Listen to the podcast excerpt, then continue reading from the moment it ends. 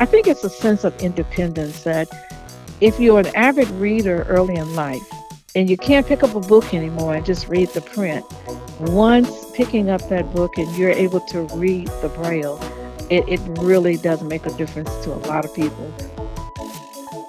From the Outreach Department at the Texas School for the Blind and Visually Impaired in Austin, Texas, this is A Sense of Texas. Here is your host, Emily Coleman. Welcome to A Sense of Texas. I'm Emily Coleman. TSBVI values our partnerships with blind organizations, and so I'm excited to have ACB of Texas President Peggy Garrett visiting with us today. Peggy shares about their work and the Braille Revival League both communities that we should all be part of. Hello, everyone. My name is Peggy Garrett, and I am currently the immediate past president of the American Council of the Blind of Texas. Um, I reside in Missouri City, which is right outside, outside of Houston, and I've been here for about 16 years now. And Peggy, how uh, how long have you been involved with ACB of Texas? Have you been the whole 16 years, or just in the recent years?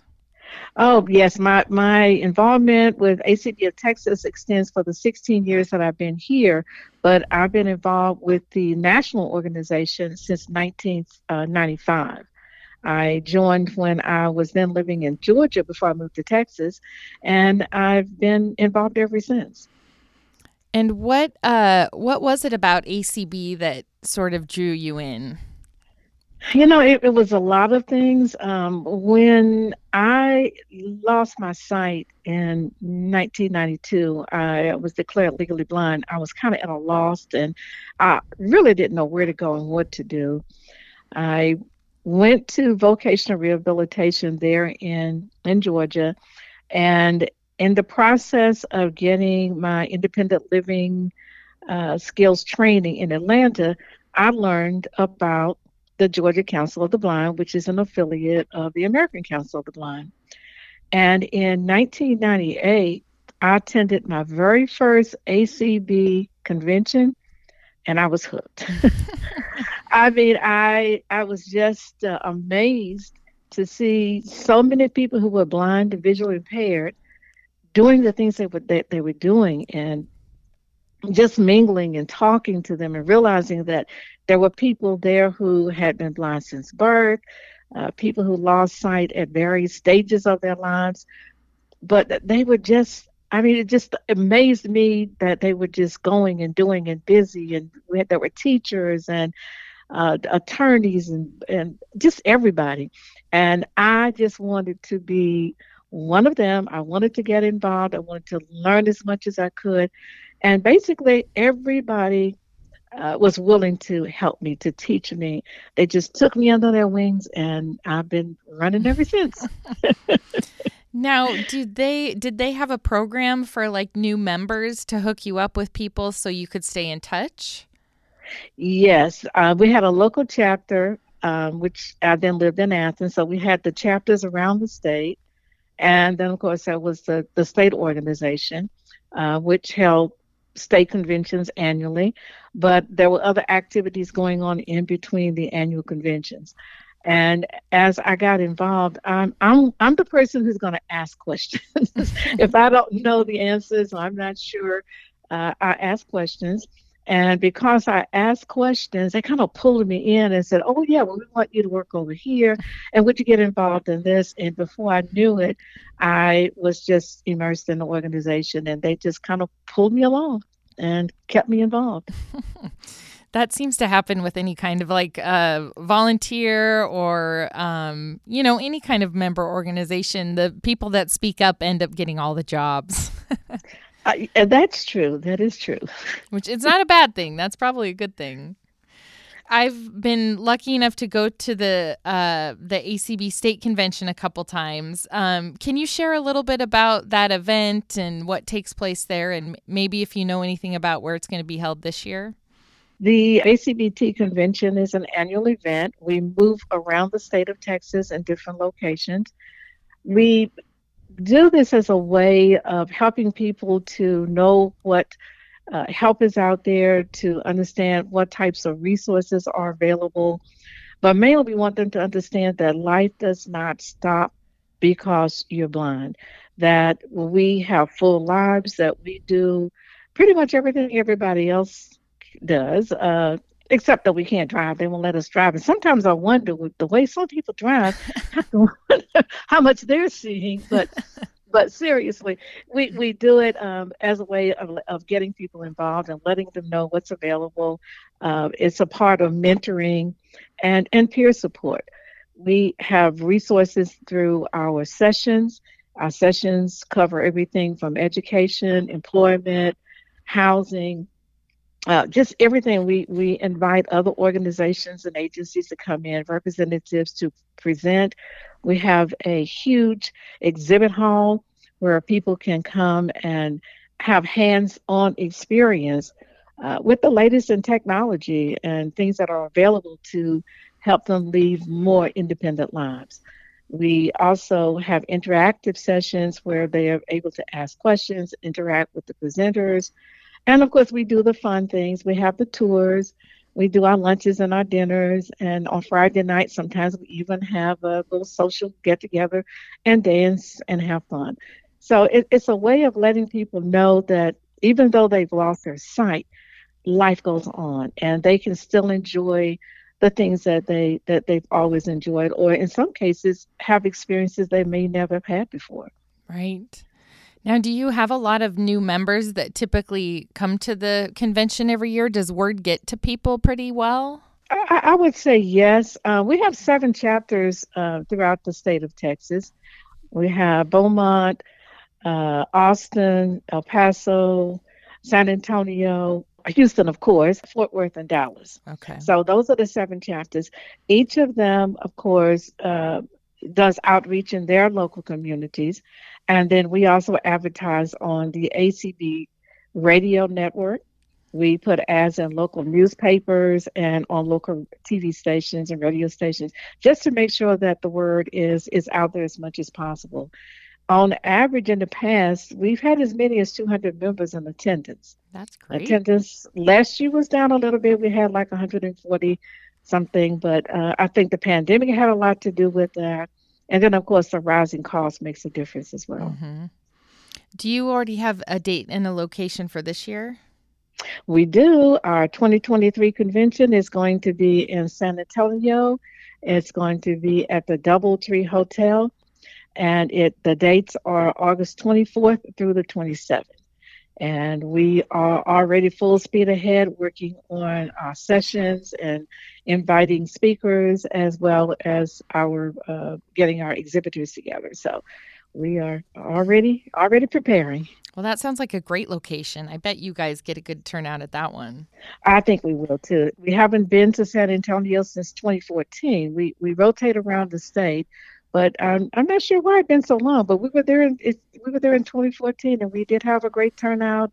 Folks love the Riverwalk. Yeah. Um, just San Antonio is welcoming, and so we're we're looking forward to having a good group. Now, um, you mentioned uh, earlier a national convention. Do you go to the national convention very often, or have you served on any of their boards or committees? I have attended every ACB national convention since 1998. Wow.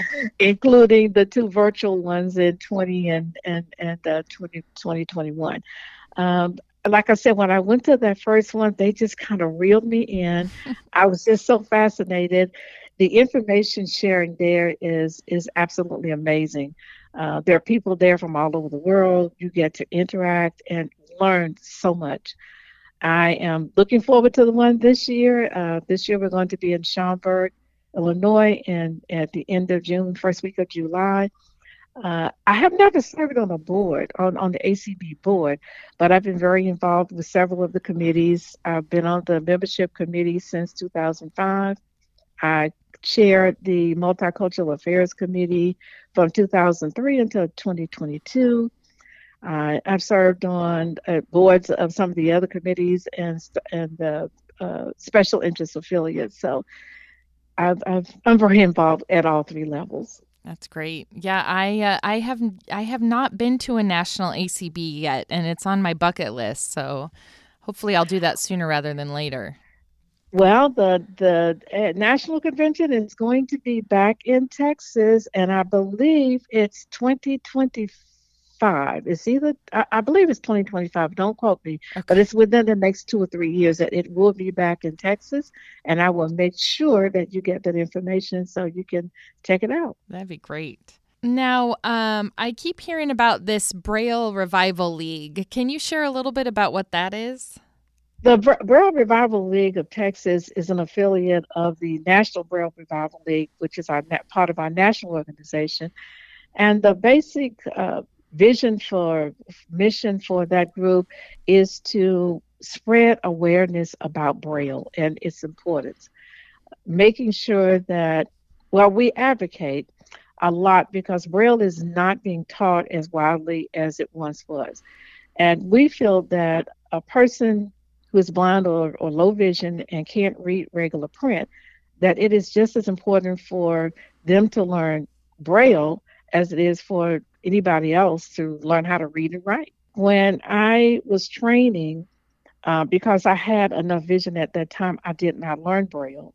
But what I advocate now is for anyone whose vision is not stable, is deteriorating, Braille is is is basically it's, it's fundamental. When you're reading Braille using your fingers and you feel the words, it is the equivalent of a person seeing the written words on a page. And while audio equipment is wonderful, I read audiobooks all the time, but nothing takes the place of being able to read words. It, it just makes such a difference the way it impacts uh, your thinking, your psyche, your memory. It, it is just urgent.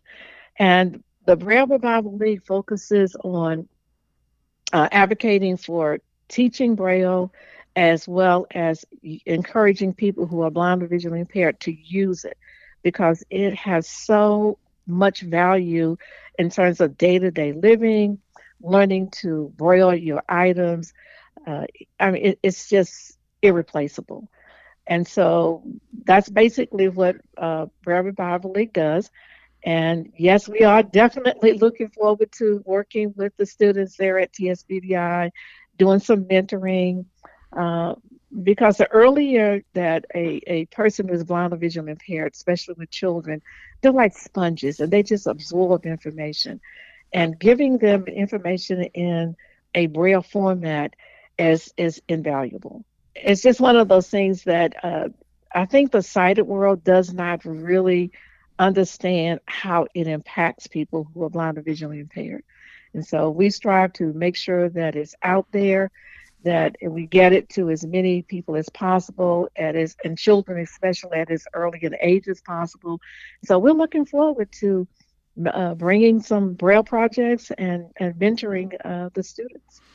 You know one of the things i've noticed with students is how sometimes it's hard to convince them to learn braille if they don't know anybody else that reads braille so i imagine mm-hmm. it's it makes a huge impact for you to have a mentoring program and they could maybe have like pen pals and and people to reach out to that are using the same uh, literacy mode Yes, definitely. And one of the things that I think really makes a difference is something as simple as getting a birthday card in Braille, a Valentine's card, a Christmas card uh, that lets them know that hey, you know, you're not the only one. We do this every day, and and what I found is that the more people use Braille, the more they use Braille. In the beginning, it's it's kind of hard, and you get used to it. I I, I chastise myself all the time because I didn't force uh, or, or really pressure when I was in school uh, for my rehabilitation training to learn Braille at that time. And the older you get, it's a little bit more difficult. It takes a little bit more time and a lot of patience. Not impossible, but it, it does, it becomes more difficult. So even if a, a child has some vision, if that vision isn't stable, we, we encourage them to learn Braille. There are Braille games, there are Braille cards, there are all kinds of, of educational as well as fun things that they can do. And we're, we're really uh, looking forward to working with them and, and encouraging them, just explaining to them and showing them all the different ways that it can uh, can be used and how it can impact their lives. Have you been able to um, convince or demonstrate for a lot of adults too who lose their vision later in life that it's it's an important skill to pick up? Actually, I have. Um, after I, I lost my sight, I, I went back to school and got my master's in social work. And we started a center uh, training people who were blind or visually impaired. And we had a uh, program for people who were 55 years of old or older and lost their sight later in life. And what we did was we taught them Braille.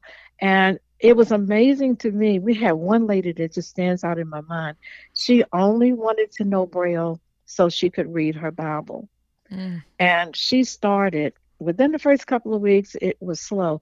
That lady took off running, and within six months, she was reading her her Bible proficiently. Wow. We had some other people who went a little slower, but yes, there there are people who, uh, you know, are, are much older who do learn Braille and and do well with it. I think it's a sense of independence that if you're an avid reader early in life and lose sight, and you can't pick up a book anymore and just read the print, once picking up that book and you're able to read the Braille, it, it really does make a difference to a lot of people who are who are older. And I, I think I remember at one of your conventions you um you borrowed a bunch of braillers from us. Is that do you hold like little sessions at the state convention to try to um, get people hooked on braille that may not have tried to pick it up? We have done that at some of our conventions. Every year we have something braille related um, at our convention. Um, we always have at least one session that the Braille Revival League holds and we always provide some Braille lesson program uh, and or game during the course of the event.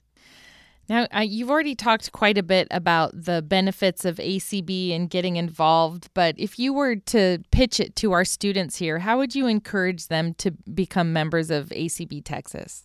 Gosh, I, I would simply start off by saying we are here to assist you in any way that we can. But at the same time, we want to not just mentor you, but we want you to be aware of what life can be uh, as a person who's living with little or no sight. We have people in all areas, just about every field you can think of, who's available to encourage, to walk with you, not just to tell you, but to be there to answer your questions, to support you. We have students uh, we have a student organization uh, that basically would would be able to assist students as they are going on to past graduation to uh, postgraduate school to college, secondary education. It's not just now, today, it's for now going forward that will be here for you and provide whatever assistance you may need. If we don't have uh, the information, we're there to help you to make sure that you get your needs met and that you obtain you obtain or reach your goals. So, for me, it was like I said, it was just amazing. Um, and and I tell people all the time, had it not been for ACB and the mentoring and the support that I got, I don't know where I would be today. I don't know what my life would have been like. And because of that, like me, there are many, many other members whose goal is just to be there to make a difference and that's what we want to do. And so, you know, we, we encourage people to attend our meetings. We uh, we do several other events other than the national convention. We also have a biennial program. We do a leadership program for students 9th through 12th grade. As a matter of fact, we're we're getting ready to hold it uh, in March of this year. We do it every other year, and basically what we do there is we just provide training for students uh, we work with them to talk about what their goals are, where they want to go in life. We have uh, social activities as well as uh, leadership training where we talk about community, getting involved in the community. That you have just as much right as anybody else to be uh, involved in your community. just figure out where it is you want to serve, what it is that you want to do, and and get involved. Uh, as a part of that, we also take the students on a tour uh, and to the Capitol. And we usually have someone from one of the senators or representatives' offices to come and meet with them. They learn about advocacy, they learn about how bills are processed. So we, we, we don't just do the one one area. We, we try to let them know that life is filled with many different opportunities and areas and you have the you have the opportunity to figure out where it is you fit best. Where's your best fit? What is it that you want to do? And th- then we assist them with the steps that they need to achieve those goals. Well that sounds pretty great. I can't imagine not wanting to be a part of it. Yeah, how do students get signed up for the leadership program or how do they find out more? Most of the students come through TWC. Okay. If they have an open case, their their uh, counselors will let them know about the day, send them the application, and it's students 9th through 12th grades, and we follow them even after after that because we also offer annual scholarships. Each of our chapters offer scholarships, and so does ACBT at the state level. Uh, we do scholarships for students who are going on. It doesn't matter if they're going to a junior college or a trade school or co- you know a four-year college. If if if they obtain a certain 3.0 grade average, uh, you know they're eligible to to qualify for a scholarship. That's great. Well, um, thanks so much for sharing all this good information. And is there anything else you want to add to make sure people know about ACB? Well, I just like to say, watch the news, watch your your email list, uh, listen to Sight into Sound Radio because we'll also be putting information there about an upcoming event. And as I said, it is going to be in San Antonio in August, August 24th through the 27th, and we'd love to see you all there. Do you know an infant or toddler in Texas who may have a vision problem? They may qualify for free services. Support from a teacher of students with visual impairment may increase a child's success in school and life. Call 817 740 7530 to find out more. That's 817 740 7530.